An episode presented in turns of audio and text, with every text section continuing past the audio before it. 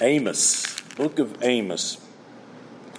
This is what we read in the first verse. The words of Amos, who was among the sheep breeders at Tekoa, which he saw concerning Israel in the days of Uzziah, king of Judah, and in the days of Jeroboam, the son of Joash, king of Israel, two years before the earthquake. And he said, Listen to what he says here at the first. And he said, The Lord roars from Zion and utters his voice from Jerusalem. Later on in chapter 3, this is what he's going to say. He's going to say in chapter 3, verse 8 A lion has roared. Who will not fear? The Lord God has spoken. Who can but prophesy? If he's spoken, who can keep silent? I've never lived in a place where lions roamed free. Never, never lived in a place like that. I've seen lions in a zoo. I've heard them roar in a zoo, but I've never lived in a place where they roamed free. I can only imagine that if you did live in such a place, and that if you were out about doing whatever, and all of a sudden you heard a lion roar, I mean, really cut loose, you'd probably stop everything. Wouldn't you imagine? You'd probably stop everything and start paying attention. I would imagine. I don't know. I want to think about, just, just think with me just a minute about this as, as, as we make our way into Amos and what Amos says this lion said when he roared. I want you to think about accountability just a second. Accountability, the idea of accountability has shifted, and it's been a long, gradual shift.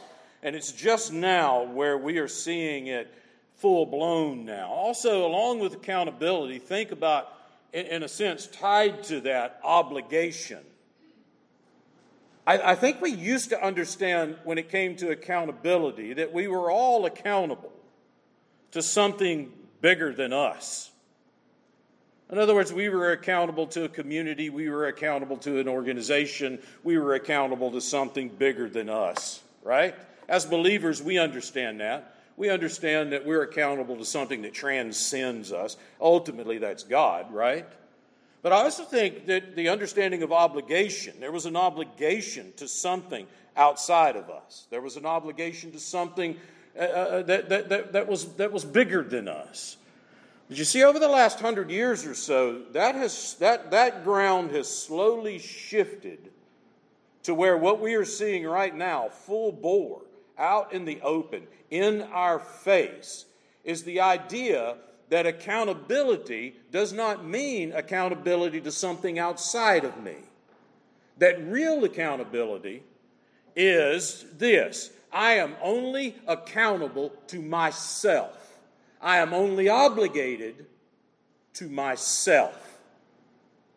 Now, how it shows itself is this you hear it all the time. Because you may hear something like this Someone may say, I, I'm changing, all right? Whatever that means today, fill in the blank. But I can no longer live a what? Lie. I can't live a lie anymore. You see, that's, that's the language of this shift of accountability and an understanding of obligation, because ultimately I'm only accountable to myself. You see, in this new spiritual movement that's happening, that's one of the core tenets. You are only accountable to yourself. You are only obligated to yourself. And so, so you'll hear things like that. I, I cannot live a lie anymore. Um, you know, I, I, ha- I, have to, I have to be free and I have to pursue my own whatever it is, right? I mean, this is, this is showing up over and over and over. When you, when you begin to understand that as a core tenet of the new spiritual movement, then you begin to understand things like identity politics. You begin to understand like things like the overemphasis of individual rights. You begin to see that what's behind that is this thinking that we are no longer accountable to something outside of us. We are only accountable to my heart, what's inside of me.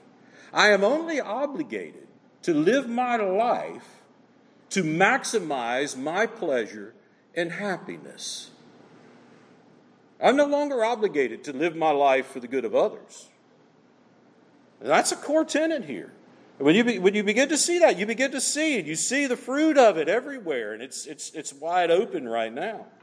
It's wide open. But we, as, as Christians, we look at that and we say, well, hold on a second. Wait a minute. Who are we ultimately accountable to? Am I ultimately accountable to myself? No, I understand from God's Word, from the very beginning of His Word. In fact, don't we see accountability at the very beginning? Don't we see the seeds of this type of thinking in the very beginning when after the fall and they're confronted? And what's the first thing that Adam does after the fall? Does he stand up and say, I did it? You created me to be the leader here. You created me to be the head of this thing here, and I blew it. Bring it on me. Don't blame them. I did it. We don't see that at all, do we? What's the first thing he does? That woman you gave me. You had to give me that woman, everything would be all right. He's shifting blame. He's not, t- he's not being accountable for anything. And then when, what did Eve do? She didn't go, Oh, Adam's right. I, I blew it. I listened, I shouldn't have. No, she didn't hold. She didn't take accountability. She didn't be. She wasn't accountable to any of that. What'd she do? It's that serpent. It's, it's that slimy little serpent. The devil made me do it. You thought that started with Flip Wilson, didn't you? No. You see, that's the seeds of, of this worldview that has been planted, and it was planted at the fall and it, it, it, has shown itself at times, but over the last hundred years, and, and, maybe even going back further than that to, to, to Enlightenment thinking, you begin to see it really blossoming. And to where now we're, we're looking at the ripe fruit of that kind of thinking. You see, things don't, I've told you this before, things don't just happen in a vacuum. They don't just happen in a vacuum. The groundwork has been laid for this long, long, long before we're seeing what we're seeing now. And so, who are we ultimately accountable to? It's to God. You want to see something funny. I wish I'd have videoed some of these encounters. When I was in school administration, and, and you, get, you, know, you get a certain young man, and he's, he's caught, you know he did it. Everybody in the school knows he did it. His parents know he. I mean, it's just no doubt. And you get him in your office and you sit him in a chair and you say, and you just look at him there for a minute. You don't say anything. He knows. You know. And then you say something like, "What'd you do?" It wasn't me. It wasn't. I'm telling you, it wasn't me. It's it's it's that group over there. It's I mean, they just start squirming and they just start. They sell. They throw everybody under the bus, but they're not going to be accountable. I used to see that all the time. And I just try to bring them back and say, look, uh, here's the deal. You did it. All right? And, and you're the one that's going to get punished for it. All right? You're going to be held accountable for it. There's an interesting passage in Ezekiel. When Ezekiel's talking about the sins of the father passing on to the sons. And there's something interesting that Ezekiel says in that passage in Ezekiel chapter 18. They're beginning about verse 19 through, I think, probably the end of the chapter, verse 31 or so. And, he, and he's laying this out. And the question is okay, do the sins of the father pass on to the son? And, and what Ezekiel says in the midst of that passage is he says this no, you have to understand this. That soul that sins, that soul will die. In other words, I think it's a very clear understanding of the accountability that if a person lives their life, and this is what comes through in that passage in Ezekiel, because if you live your life in righteousness, Ezekiel says, you're not going to die, you're going to live. But if you decide as an individual that you're going to live your life contrary to the standards of God, contrary to the Word of God, contrary to what God would require of us, contrary to oblivious, not, even, not just oblivious, but totally rejecting any accountability to God, then what Ezekiel says is that soul must die. In other words, what he's saying there is that soul is accountable. I think it's a very clear statement in Ezekiel 18 about accountability. And in that passage, there, there comes the retort. There comes the, the they throw back at, well, that's not fair. God's blamed, your ways are not fair. Can't hold us accountable. It's not fair. Your ways are not fair. Let me say this equity of outcome is not fairness, it is not righteousness, it is not justice. It's not. It's not according to what God reveals to us in His Word. Who are we ultimately accountable to? It's God. You understand that? Who are we ultimately obligated to? We shy away from using the word obligation sometimes because we don't want it to sound like, well, God's sort of this mean taskmaster and he holds us and he says, you know, he cracks the whip and, and we just out of obligation obey him we shy away from obligation sometimes because we understand as believers that it is by grace, it is through faith. I do what I do because I love Him. Why did I come to church today? Why am I standing here before you preaching? Because I'm obligated to do that? Well, there is a certain sense in which I am obligated to you to do that. But I'm going to tell you the ultimate motivation is my love for Christ, my love for His Word. That's it. So, as believers, we sometimes shy away from obligation. Sometimes that's not good. We need to understand accountability. We need to understand obligation. We're accountable to God, we're obligated to God. And here's the thing we understand that as believers, but even the unbeliever is accountable to God. Even the unbeliever is obligated to God. Because the very fact that the unbeliever draws breath this very second is by the mercy and grace of God. There is accountability, there is obligation there. So, Hebrews will tell us, the writer of Hebrews will tell us something like this. The writer of Hebrews will tell us in chapter 9, towards the end of the, of the chapter there. It is appointed to man to what? Die once, once to die, and then the judgment. You see, it's accountable. It's accountability. It's appointed a man to die once and then the judgment. But then, in the very next verse, there about verse 28, he says, But, but, Christ was offered once. And why was he offered once? So that our sins could be forgiven. So, in other words, there is accountability and there is obligation there. And as we understand the very law of God and the very nature of sin, and we see the Sermon on the Mount in which Christ points this out so clearly, we very quickly understand I cannot live up to his standard. There's no way I can. So, where's the hope? Where does the hope come in that? It comes in Christ. Yeah, it's appointed a man to die once and then the judgment. God's going to hold you accountable. But you know what? There's a Savior who died. There's a Savior who gave his life for you. There's a Savior who, if you turn to him, you will be saved. And, and he took on your sin. There's hope in Christ, it's there. So, what does all this have to do with Amos, and what does all this have to do with what we've been trying to look at and answer the question and looking at these minor prophets? How do we, as Christians, engage a post Christian culture? Now, I'm not going to spend the time now because we've looked at it. We'll, we'll look at it some more, but I, I hope I don't have to convince you that we are a post Christian culture. We are. We are.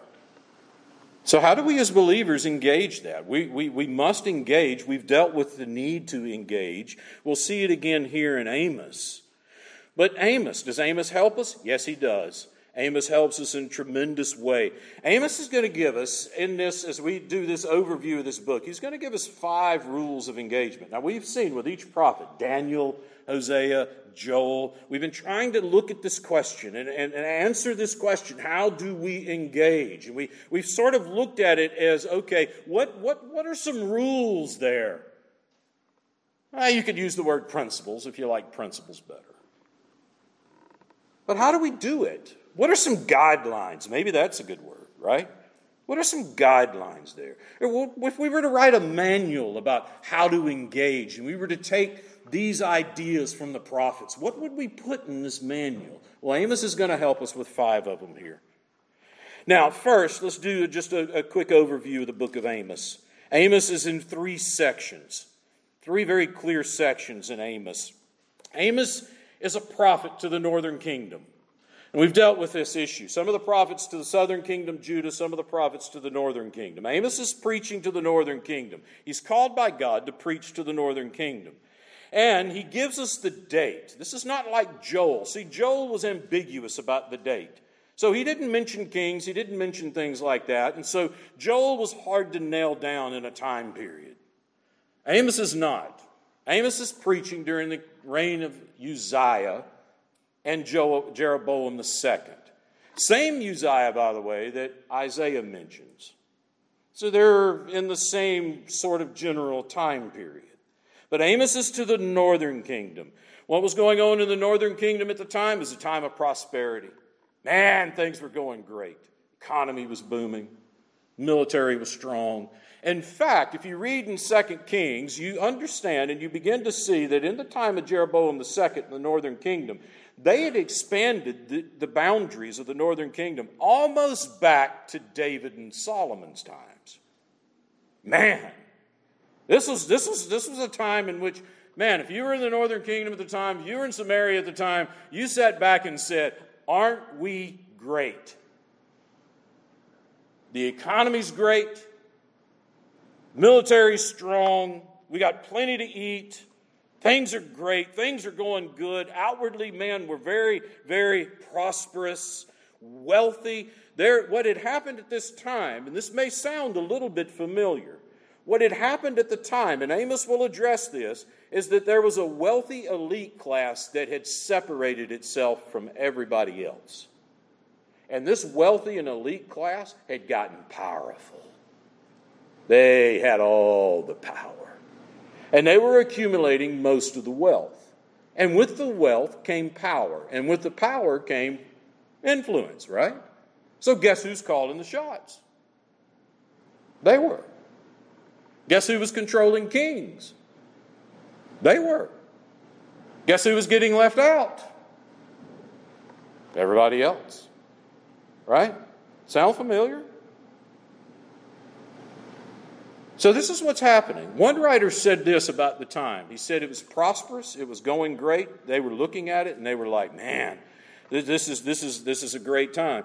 But he said this, and I couldn't help but to think about our nation. I couldn't help but to think about America when he said this. He said, but what they did not realize is that they were in their sunset. They were in their sunset not sunrise, not high noon. They were in their sunset. And who strolls into the sunset and begins preaching? Amos. There were other prophets who came along at the time, but it's Amos.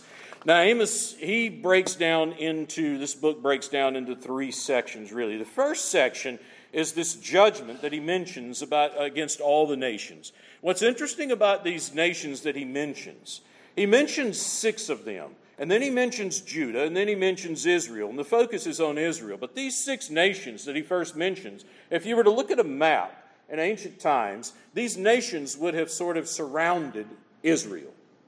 So this is their enemies. This is their immediate enemies around that sort of surround them.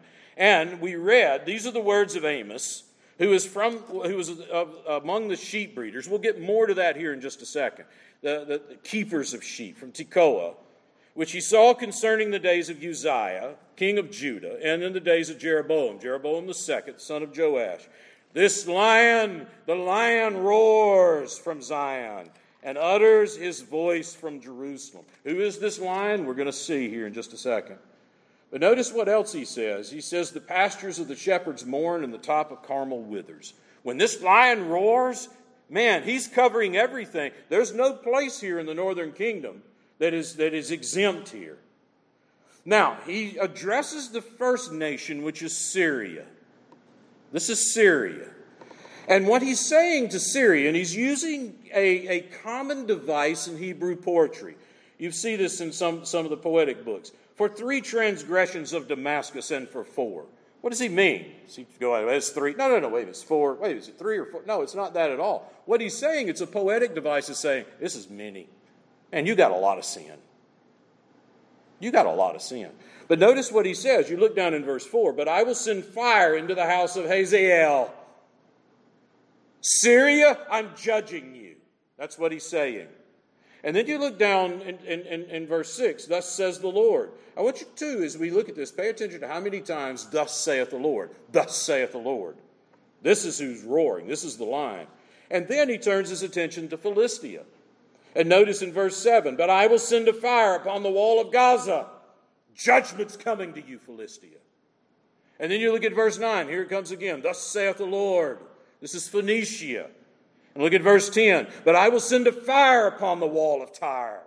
Well, you can go back and read what he's saying about these judgments. But when he says, I'm sending fire among you, when I'm sending fire through you, this is, this is his judgment. Fire is the language of judgment. And he's sending judgment on these nations, these enemies of Israel. Then, verse 11, thus says the Lord. And he says, Edom. This is the judgment on Edom. And look again at verse 12. But I will send fire through Teman. Then verse 13, thus says the Lord. This is Ammon. And in verse 14, but I will kindle a fire in the wall of Rabbah.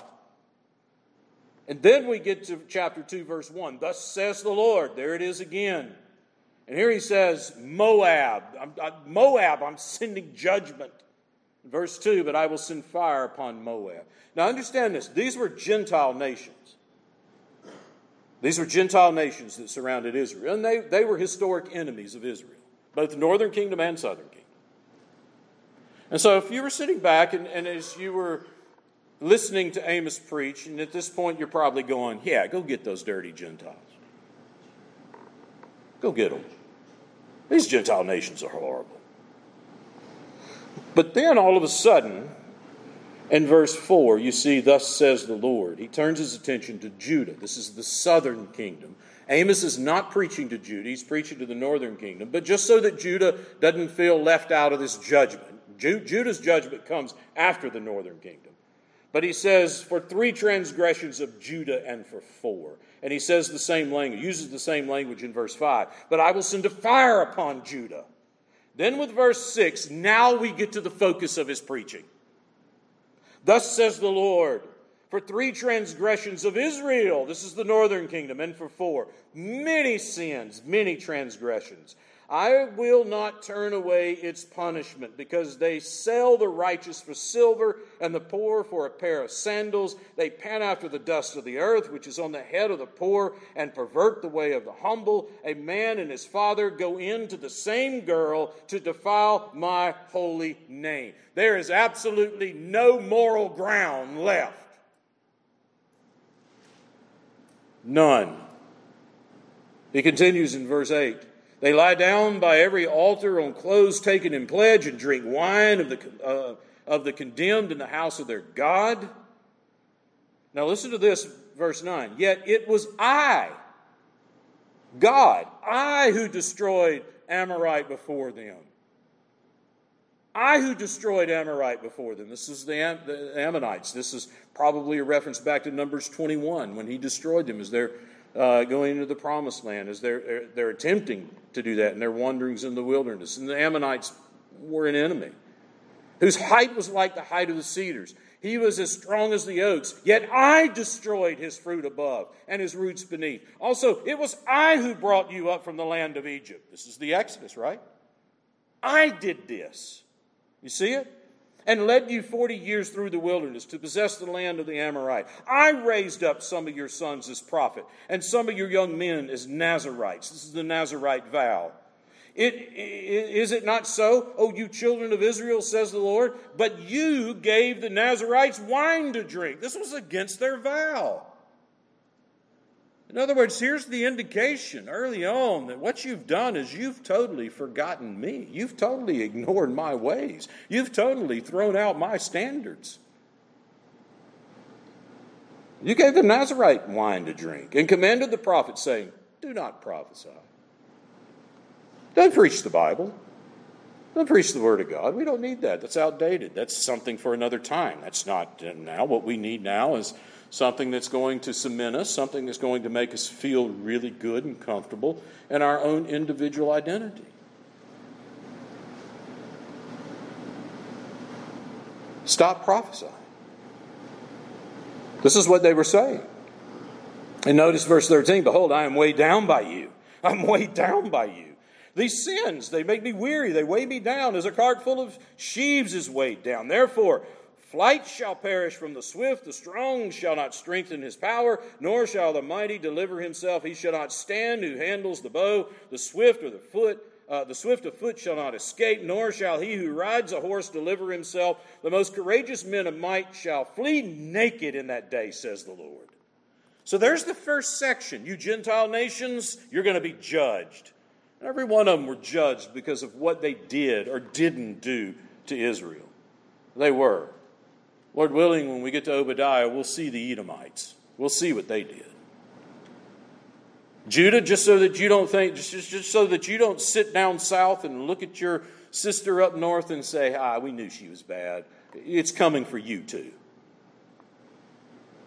And Israel, let's deal with you. Northern kingdom, let's deal with you. This is who you are. You have totally forgotten me. You have totally forgotten me. Now comes the second major section of the book, and this is where it focuses on this judgment on Israel. And the first thing that he deals with is it is imminent. It's coming. It's here. It's coming.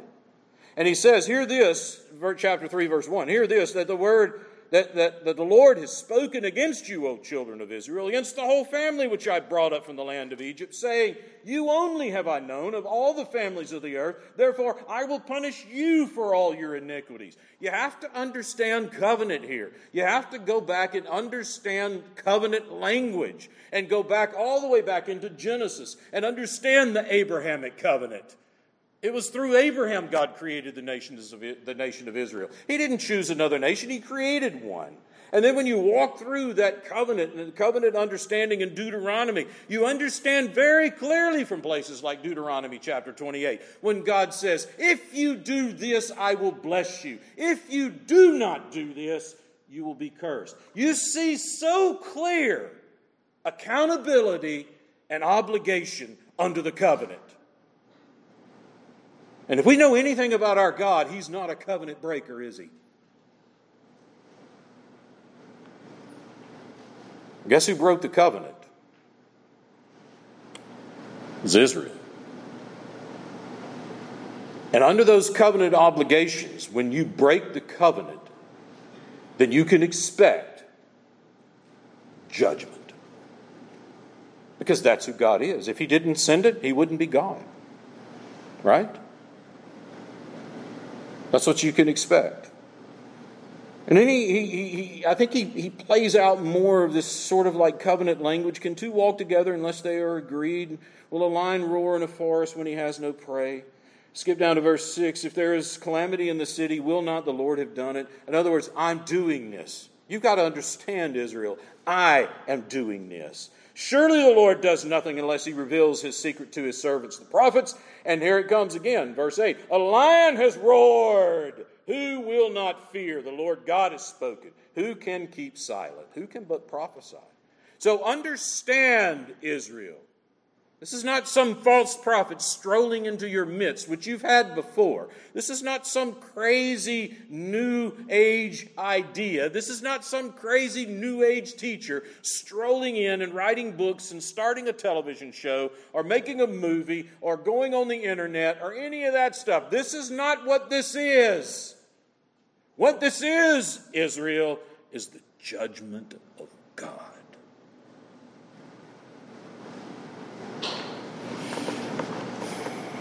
What this is, O America.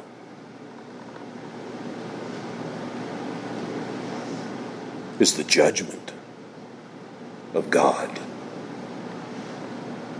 A lion has roared.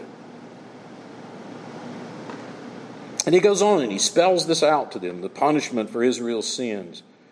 Um, Verse 9 Proclaim in the places of Ashdod and the, and the palaces of the land of Egypt, and say, Assemble on the mountains of Samaria. This is interesting because this is lawsuit language as well. You've broken the covenant. You're in a courtroom. I'm bringing suit against you. I'm bringing charges against you. And what's so interesting about this is what he's saying to these Gentile nations I want the Gentile nations to come and be witness against you. Whoa, wait a minute. Gentile nations to witness against us? Come on, we're more righteous than the Gentiles. We're more righteous than them. No, I want them to come witness against you. And so that's what he does. He calls them. Verse 11 Therefore, thus says the Lord God, an adversary shall be all around the land. This is Assyria. 722, Assyria comes in, wipes out the northern kingdom.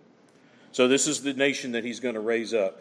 He goes on and he talks about, you look down in verse 15, I will destroy the winter house along with the summer house the houses of ivory shall perish, and the great houses shall have an end, says the Lord. You've been living in luxury. You've been living in this, this great prosperity. Guess what? I'm bringing it down. I'm tearing it down. I will destroy your luxury. Look back up at verse 14. In that day I will punish Israel for their transgressions. I will also visit destructions on the altars of Bethel. Why? Because you are accountable to me, Israel. And your covenant obligations you broke. And this is the result. And you cannot say, We were not warned. You were warned over and over and over. And then we get to chapter 4. He spells out so clear that they, they were so unrepentant. Chapter 4, verse 1 Hear this word, you cows of Bashan, who are on the mountain of Samaria. These were bad women. Ladies, you don't ever want to be called a Bashan. You, you just don't. These were the wealthy, elite women. And, and, and he spells out what they've done. You've oppressed the poor, you've crushed the needy. You say to your husbands, Bring wine, let us drink. The Lord has sworn by his holiness, Behold, the day shall come upon you when he will take away you with fish hooks. This is literally what the Assyrians did when they took a people captive. They put these rings either in their nose or in their jaw, and they would lead them like, like, like a fish hook in the mouth, and they would lead their captives back to Assyria. This is what's going to happen to you. You think you have it? You think your prosperity is going to save you? It's not. He's going to address that in just a second. Verse 4 come, come to Bethel, transgress at Gilgal, multiply transgressions, bring your sacrifices every morning, your tithes every three days. Bethel, Gilgal, important places in the history of Israel. But by this time, they had been, they, they'd become centers of blended worship, syncretism, blending paganism with the worship of, of God. And he says, Go ahead, keep, keep going about it. Your tithes every three days. Offer a sacrifice of thanksgiving with leaven. You weren't supposed to do that, were you?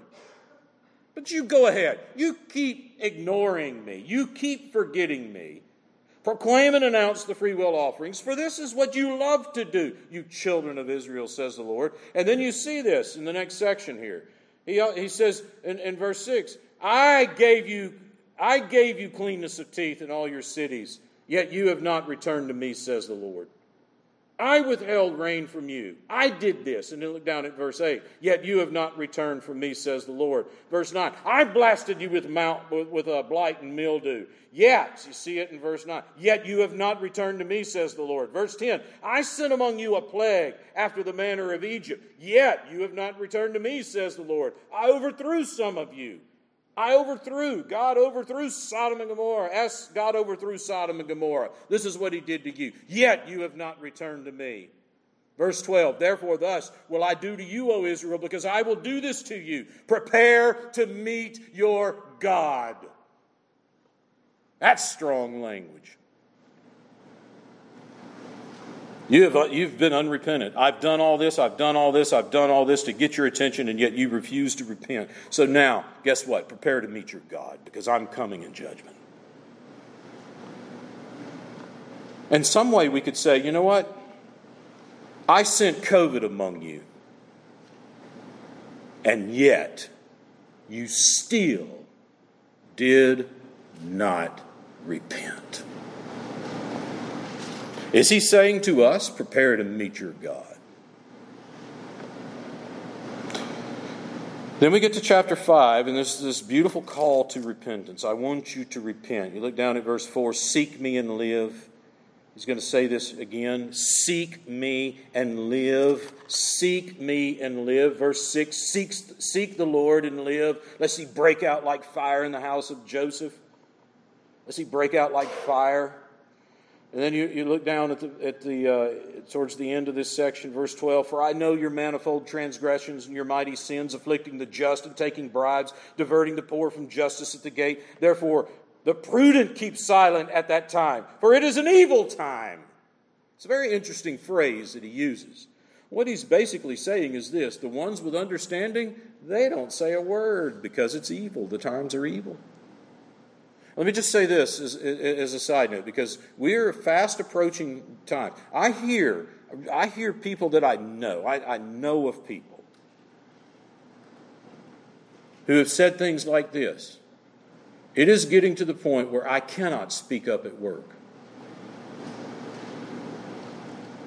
When they bring in diversity training, and when they bring in this and they bring in that, I cannot speak up at work because I will be fired.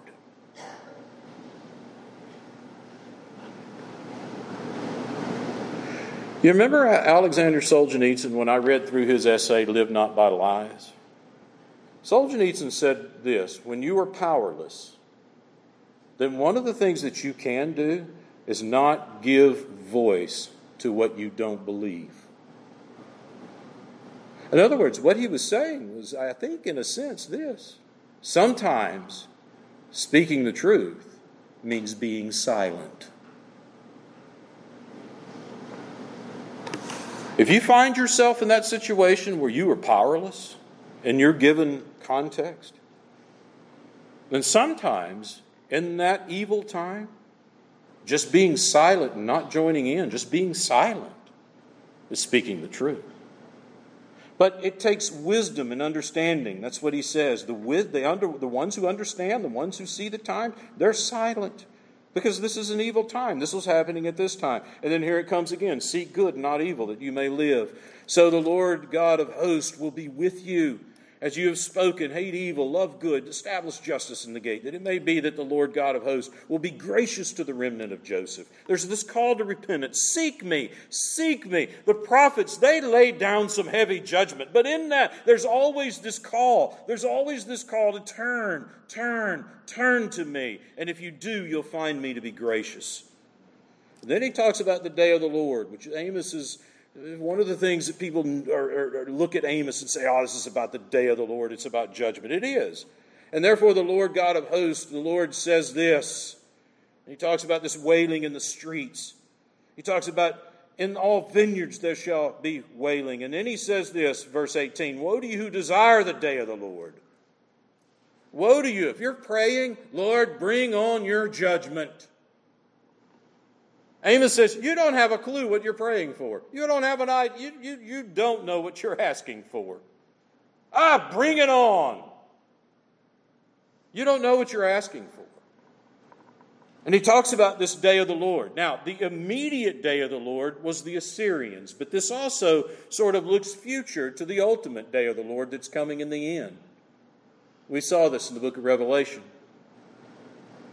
You want that to come? As a believer, you think it's a, it's a stance of righteousness to say, God, bring your judgment. Amos says, You don't have a clue what you're asking for. Because when his judgment comes, no one escapes it. It's going to afflict all. It's going to happen on all. That judgment's going to come. It may not be designed for us. The immediate judgment was not designed for the remnant. He had that remnant, but guess what? They suffered in it. You think the immediate judgment of something like the rise of communism in Russia to those Russian Christians, the rise of communism in China to those Chinese Christians, the rise of Nazism in Germany to those German Christians who were resisting, you think that that rise of that, that somehow they didn't suffer in that, and that that wasn't a lion roaring, passing off his judgment, and yet they suffered. But you know what? They were protected in it. They were protected in it. Go back to Daniel, Shadrach, Meshach, and Abednego, right? Where were they protected? Not outside the furnace, in the furnace. So Amos is just simply saying, listen, be careful what you're asking for here. You don't know what you're asking for. He talks about it. it it's, it's, like a man flees from a lion and a bear bit him, a bear met him.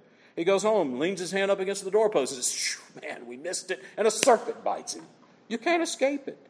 He says in verse 21 about their worship I hate, I despise your feast days. I hate it. I do not savor your sacred assemblies. You offer me burnt offerings and grain offerings. I will not accept them, nor will I regard your fatted peace offerings. Take away from me the noise of your songs, for I will not hear the melody of your stringed instruments. But let justice run down like water, and righteousness like a mighty stream. It's the gospel, God's, God's righteousness. Let that run down. I don't want your, your worship anymore. He's already talked about it. He's already pointed out to him how corrupt it was. And he continues in verse 25 Did you offer me sacrifices and offerings in the wilderness 40 years, O house of Israel? Yeah, you did, but you also brought your pagan gods with you. We sit back and we say, You know what? Hey, listen, we're worshiping. Churches are opening. Yeah, but you're so many situations, if we're not careful, we're bringing our pagan ideas right in with us.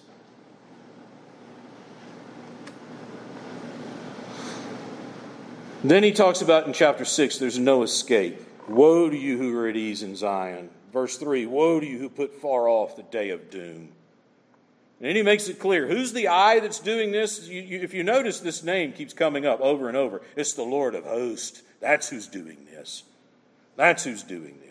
And in verse 14 of chapter 6, this nation that he's going to raise up again, that's Assyria. It says the Lord of hosts. This is who's doing this. There's no hiding. And they will afflict you from the entrance of Hamath to the valley of Arabah. You can't hide, you can't escape it. Then the last section is chapter 7, very interesting section because he, he has these visions. And the first two visions that he has is something very interesting happens in these visions. These are events. The first vision that he has is of locusts. The second vision that he has is of drought, fire. Now, if you're a farmer, you don't want locusts, do you? And you certainly don't want drought. But God says, I'm threatening you with the judgment of locusts, and I'm threatening you with the judgment of fire, drought. And what's interesting is Amos intercedes in these first two visions. Oh, Lord, don't do it. They can't stand. They're weak. If you do this, you'll wipe them out. You can't do it. And it says that the Lord relented concerning this. It shall not be. He says it twice in these first two visions. And then you get the vision of the plumb line, the standard. Now, if you've ever done any building, you understand what a plumb line is. You, you, you want to keep things square, you want to keep things, you use a plumb line. God drops his plumb line among Israel and says, You're all out of joint. There's nothing square about you. Everything's out of line here. And the plumb line is, is the standard of his law. You've broken it all. Then comes opposition in chapter 7. Then comes opposition. Amaziah, the priest at Bethel, he goes to Jeroboam and says, This guy Amos, he keeps preaching against you. He sort of twists his words. He misquotes Amos a bit. But he basically tells, tells Jeroboam, Hey, he's preaching against you. And then Amaziah, Amaziah says, He goes to Amos and he says, Go, you seer, flee to Judah. Go down there and preach. Go down there and preach. Get away from here. Never again prophesy at Bethel, for it's the king's sanctuary and it's the royal residence. We don't need this stuff here. You go preach that stuff somewhere else. And then Amos answered.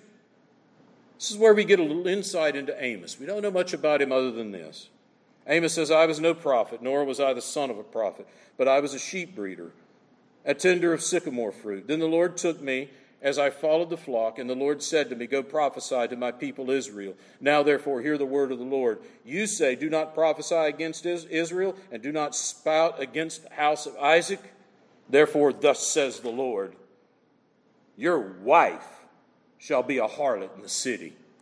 You tell me to shut up? Guess what? It's not me, it's God speaking.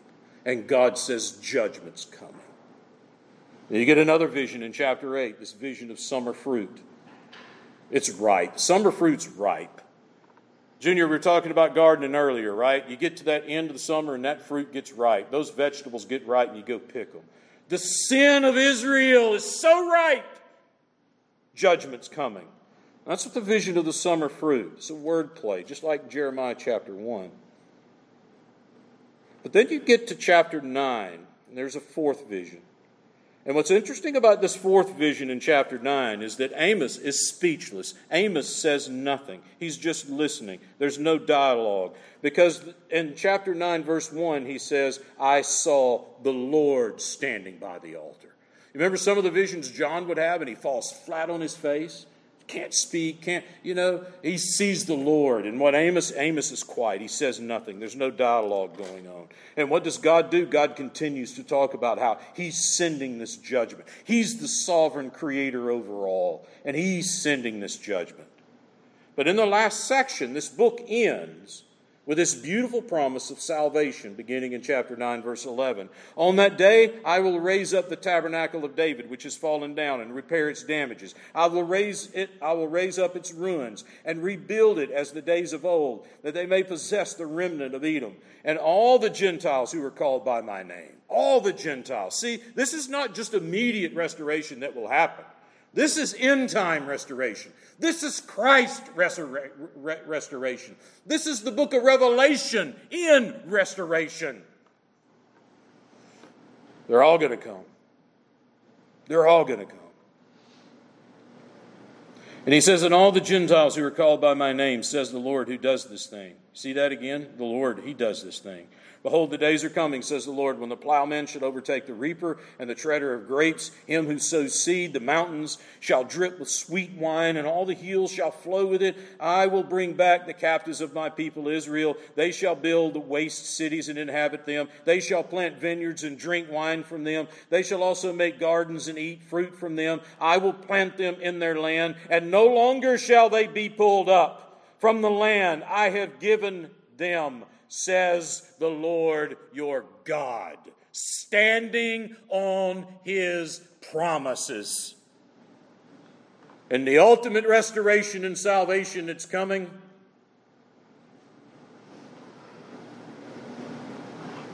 No longer will you be pulled up. It's very interesting because this is almost garden language, right? Very interesting because you almost see as Eden in Genesis in the fall is total ruins. And yet, what do we see in the book of Revelation? It's restored. There's a new heaven, a new earth, a new Jerusalem. And who's there? God's there. God's there.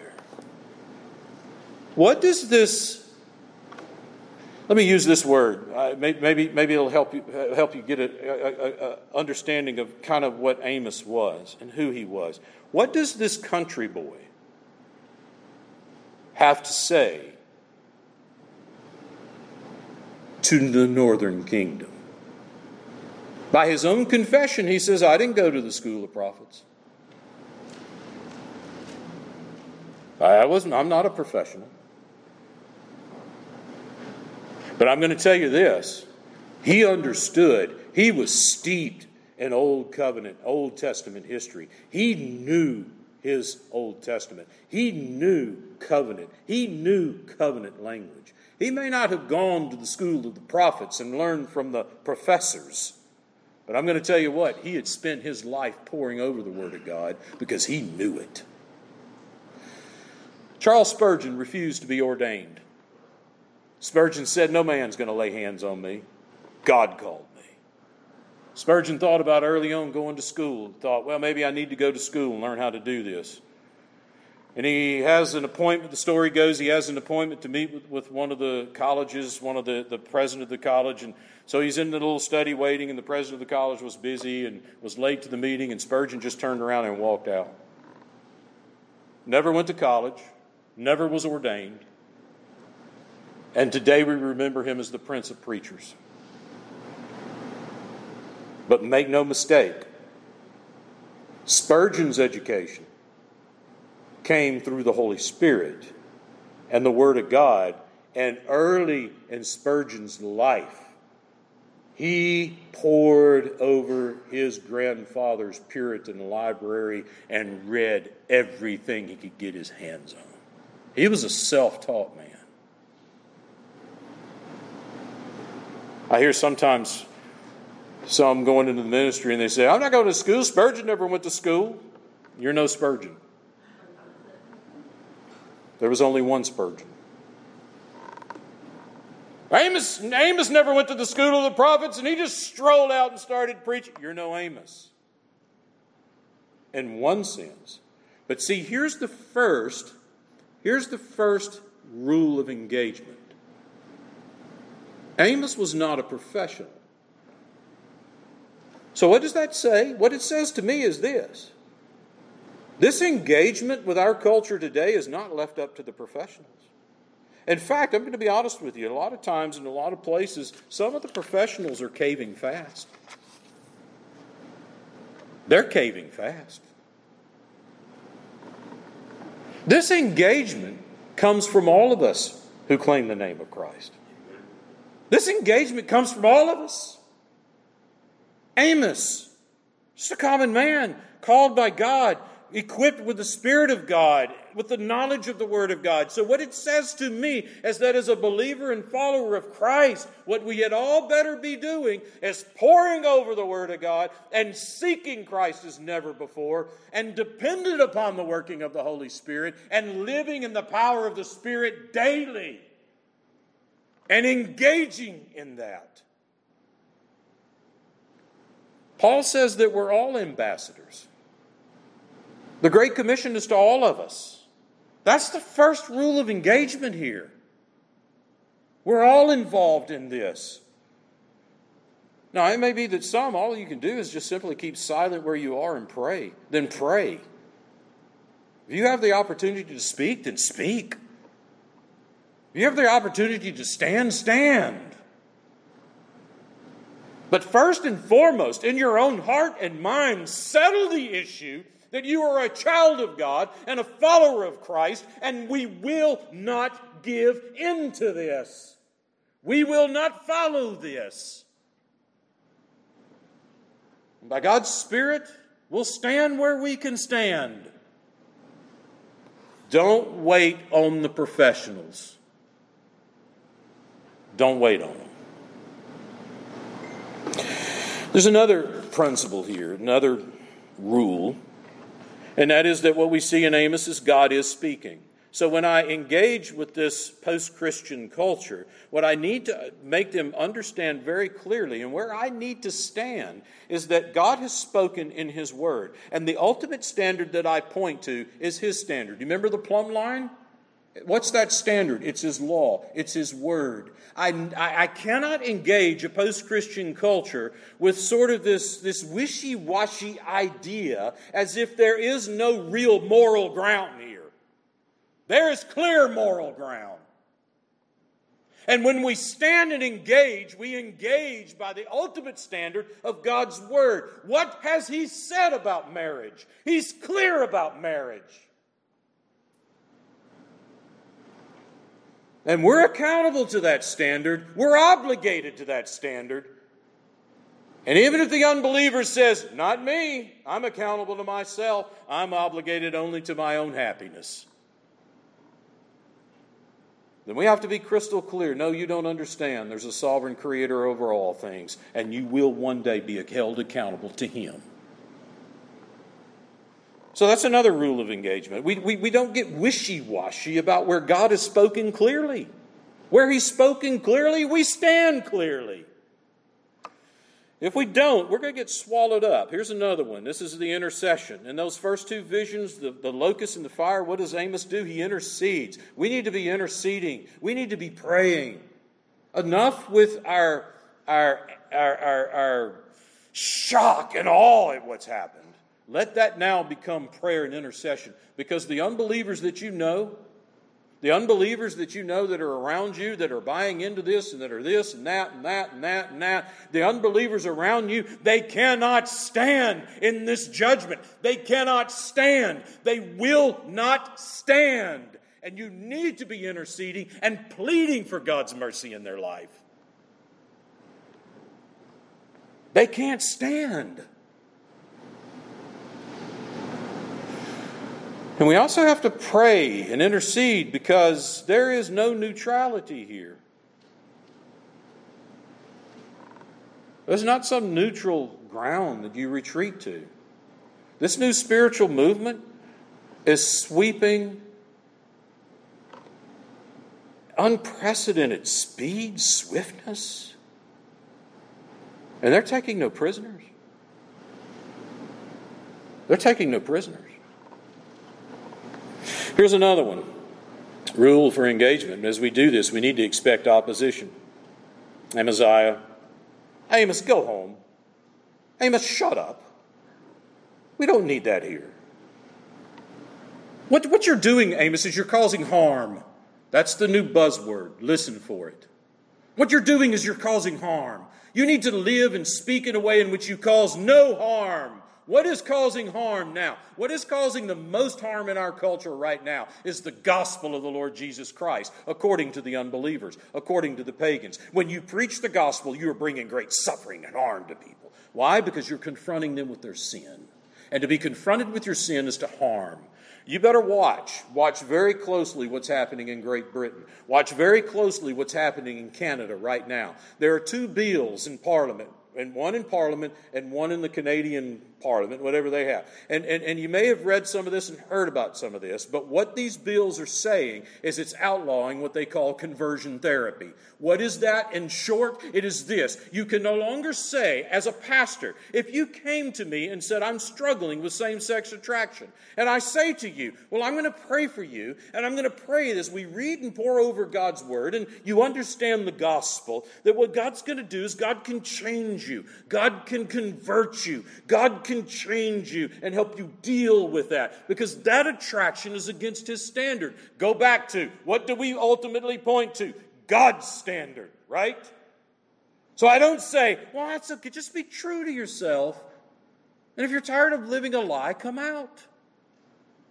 But as a Christian pastor, if I say to that person, if I were in Great Britain or Canada, and these are expected to pass, by the way, I can't pray for that person. I can't preach the gospel to that person. Because if I do, I'm causing that person harm. And that action will be illegal in Great Britain and Canada. You pay close attention to that because there's talk of it already here. Expect opposition. You just be quiet, you Christians. It used to be that that's, they were satisfied with us being quiet and sitting in our own little corner. Now it's not that way. Now they want to eradicate us. They want us out of society. They want us done with. They want us eliminated. They want us canceled. But here's the final thing. As I engage a post Christian world, I need to be brutally honest about what's going on here. God is speaking, and His law is clear, His standards are clear, and His judgment is clear. But I also need to understand that it can't be just about hate filled speech and animosity and throwing bricks and fighting and going after them and praying God's judgment on them. What I need to understand is that in love and compassion, interceding on their behalf, and love and compassion, what I present for them is an alternative view of salvation. That salvation's not about discovering yourself, salvation is about discovering the Lord Jesus Christ. And there is an ultimate restoration and salvation in Him. That that is, that is so far superior to any salvation you're seeking in this world. And I need to be consistent and clear that what is coming one day is this grand restoration. In other words, what I need to do is I engage in this, and as you engage in this, what we need to do as Christians is present a clear alternative to the worldview that's just sweeping this nation right now. And the clear alternative worldview is the gospel of the Lord Jesus Christ that ends in full restoration and salvation. I'm going to tell you this this is going to implode it's going to fall apart. I don't know what's going to be left in its wake. I don't know how much damage it's going to do before it does. But I'm going to tell you this as believers, we had better be ready and we better start preparing ourselves now. One, for what we may have to go through, but even looking beyond that, we need to be ready because when it implodes and when it collapses, there are going to be a lot of disillusioned, hurt, fearful, frightened people, and we need to step in the gap with the gospel of Christ and say there's hope in the Lord Jesus Christ. And if you'll turn to Him, you will find compassion and mercy. You see, that's why when the lion roars, there may be times in that judgment where we are silently speaking the truth, and silent, being in silence, speaking the truth. But you see, when the lion roars and when the aftermath of that lion roars happens, who can keep silent? We had better not keep silent. Or their blood is on our hands.